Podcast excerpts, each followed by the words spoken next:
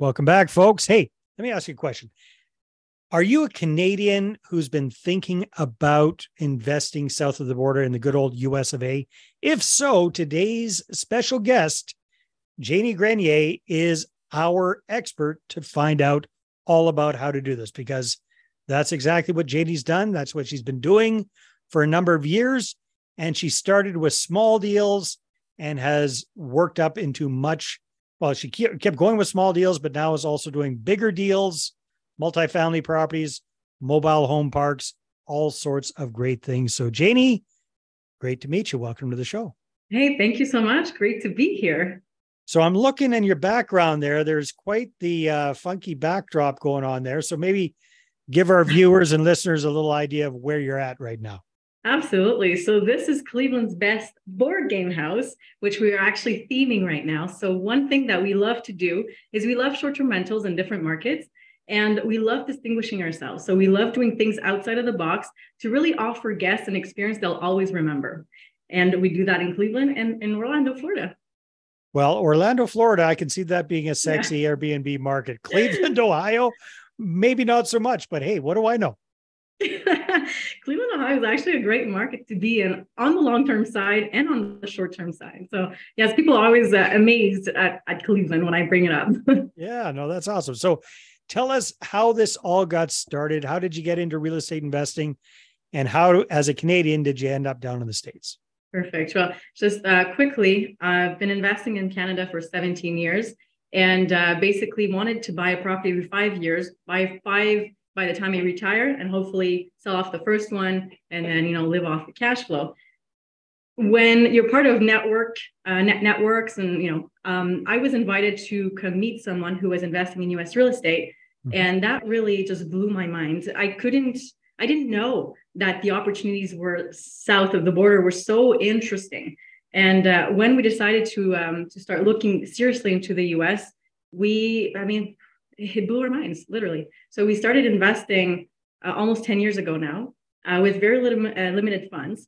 So we decided to look at the different areas in in the U.S. and say, listen, we're not investing in our backyard. So where does it make sense for us to invest where there's we get more bang for a buck, the returns are great, and there's no landlord laws or you know less landlord laws than fewer. Exactly yeah. yeah, exactly. So so where where were you investing in Canada prior to moving to this down to the states? Right. I did a, in Quebec, so Lavaltrie, uh, Quebec, mm-hmm. and then um, and then I jumped to Ontario, a little bit of Ontario investing as well and um, and then started in the U.S. in Cleveland, Ohio was the first uh, place we stopped. All right, so you started in Cleveland. What kind of properties were you doing ten years ago when you first got started? Single family homes. Uh huh. So single family, traditional long term rental type situation. Okay. Correct. So the, the the the residential properties, so one to four units, was basically what we started with. Yes. Okay, and you say you started with very little money. So what? How were you doing that? Were you able to get bank financing down in the states? Did you have to go in all cash? What did Absolutely. that look like at that time, Jen? So we did get a mentor when we first got started because we didn't want to do uh, we didn't want to you know do the whole trial and error. Um, so we got a Canadian mentor at the time, which showed up. It, it helped us show us the ropes of the business. From there, we invested heavily in that mentorship. So we had thirty nine thousand dollars left to spend, and that was on credit cards. Mm. Um, so bouncing credit cards at zero percent uh, in Canada. Mm-hmm. So when we started looking at different markets, uh, Cleveland, Ohio was the first market we, we landed on. And we bought our first property cash, $9,000. And, uh, and I, yeah, $9,000. And it was in okay condition. It wasn't in terrible condition. It needed about $30,000 worth of work. Uh, from there, that was our $39,000. Yeah, that, that pretty much tapped you guys out there. Yeah. and uh, we were able to get it appraised for, I think it was $74,000 got 70% loan to value, got all our money back and a little bit more. And we were able to recycle that capital, uh, essentially doing the BRRRR model over and over again in the first year. Yes. All right. So the first year of doing deals in Cleveland, how many BRRRRs did you guys do? We bought five properties that first year, nice. including a triplex. Yes. So, uh, just out of curiosity, were you still living in Canada or did you move down to the States or what where do you guys spend the most of your time these days? Uh, so so no, we've been Canadian living in Canada for most of this 10 year span. We just got our US visas, but it's it's brand new from this year. So okay. since then, yeah. so you're doing all of this at a distance, right? Finding crews, renovations, the whole bit, because you guys were right. living full time in Canada. Absolutely. All right, very cool. So that's the first year. You did five BRRRRs with single family homes, recycling your own funds. Where did things go from there? Because it, it sounds like you've, you've built up fast and quick and big. Yes. So the next year we started, we still continued in the residential and then started looking at other opportunities. So we went a little bit bigger in the in the apartment space. And then we did mobile home parks after that. So in three years, when we first started, we started investing in mobile home parks. So quickly went to 42 doors. And that became our, our financial number where we were able to retire from our day jobs at that point. Nice. And then quickly just continue recycling the capital into mobile home parks, into other apartment buildings, other single family homes. And uh, yeah, it just grew. And in less than five years, we owned over 100 doors in the US. So 100 doors, including mobile home pads. Is, is that what you're talking about there as yeah, well? Mobile home parks. Nice. Yes. Yeah. yeah.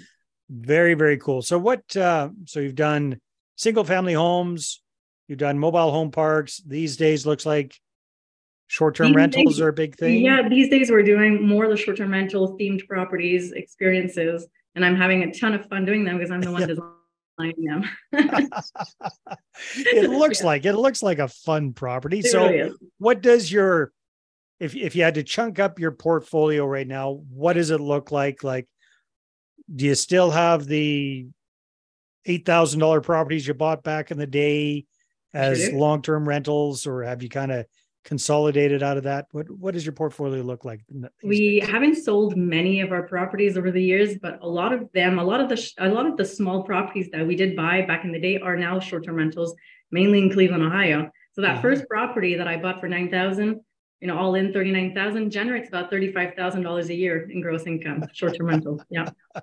Paid itself over and over again, let's just say. it's paid for itself, definitely. Yeah. well, that is wonderful. So yeah. how did you guys clue into short-term rentals, especially in Cleveland? Um, funny thing, we, so, you know, we, we've been traveling to the US quite frequently. But uh, when we were in Canada, the, the six to nine months that we were in Canada, we kind of wanted something to do. So we started doing short term rentals in Canada.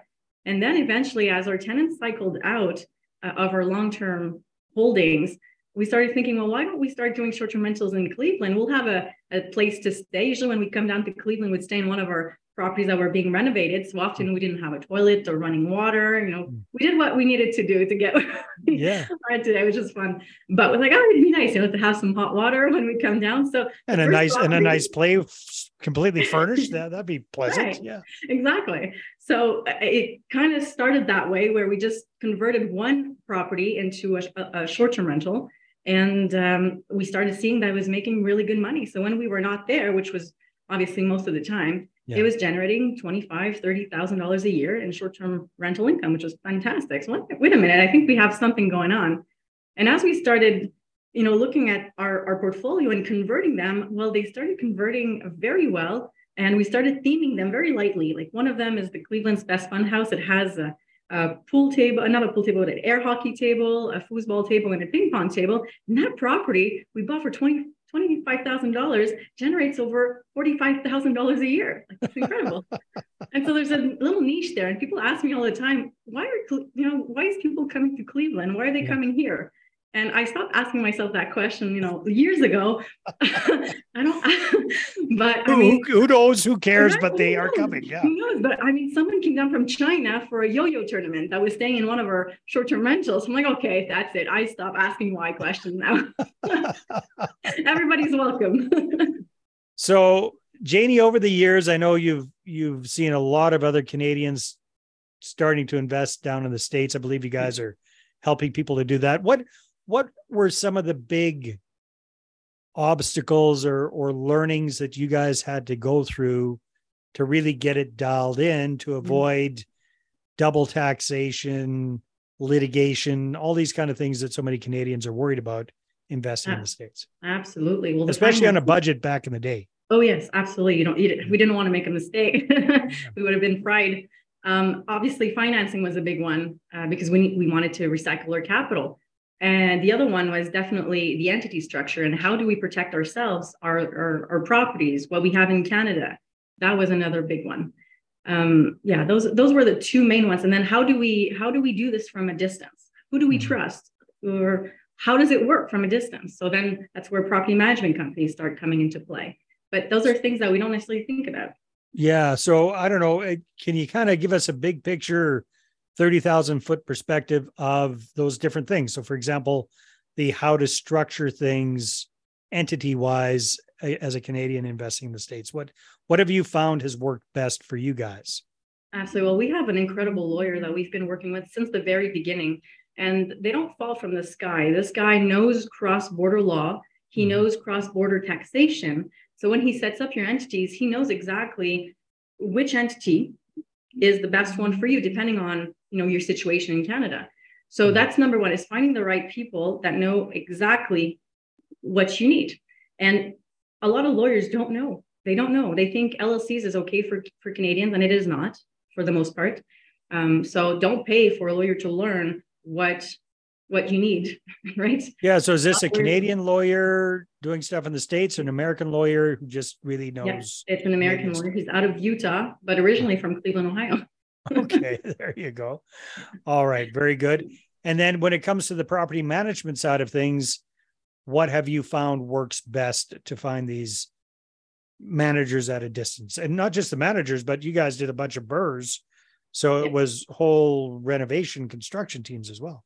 Yeah, that's obviously a whole project where ideally you, uh, you know, we when we came down in, in the beginning, we would do a lot of REI meetings. So we'd come down to Cleveland or to Orlando, and we would actually meet a lot of investors. Who to use?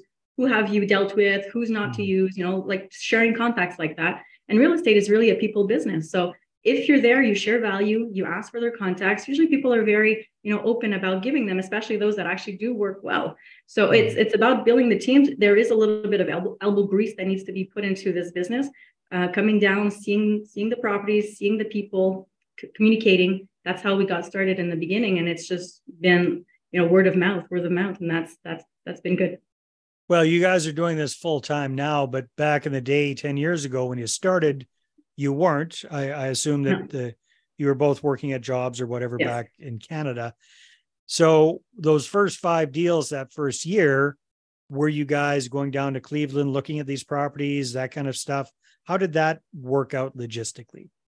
We were. We were often coming down because we realized that we weren't going to be working at our jobs for the rest of our lives. So we mm. made sacrifices to sometimes take a day off and get a little bit of a paycheck on the front end so that the back end can actually work. So we did come down pretty often to supervise the team, to to to meet with people, to make those connections because we wanted this to be our life. Mm-hmm. So you know, we made choices in consequence of that.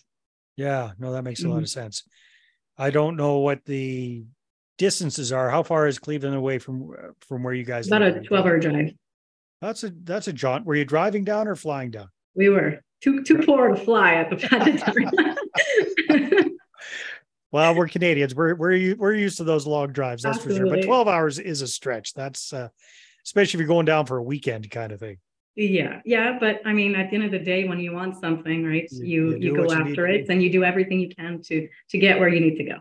So, where are you guys going moving ahead? What are your plans for the future, real estate wise?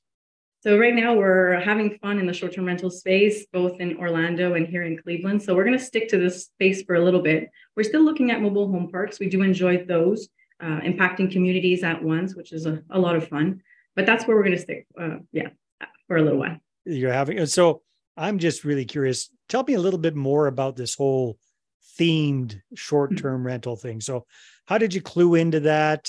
and give us an idea of uh, the different kinds of themed properties you currently have right now. Perfect.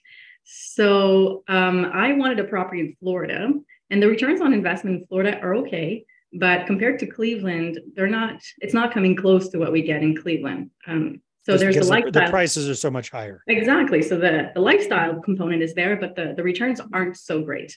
And so we started looking at different options. How can we make this possible? And then we met uh, someone who was theming properties and said, wait a minute, that, that's an interesting option. So we bought a property last year, actually using our RSPs for the first time uh, being able to use our Canadian RSPs without breaking them. And we bought this house in Davenport, Florida, where we turned it into a Harry Potter fully themed experience. So from the moment you walk into the house, it, it plays the Harry Potter song. It feels like you're in the castle. Every single room is actually just this incredible masterpiece. And wow. it's an experience that guests remember forever. So it's an eight bedroom house.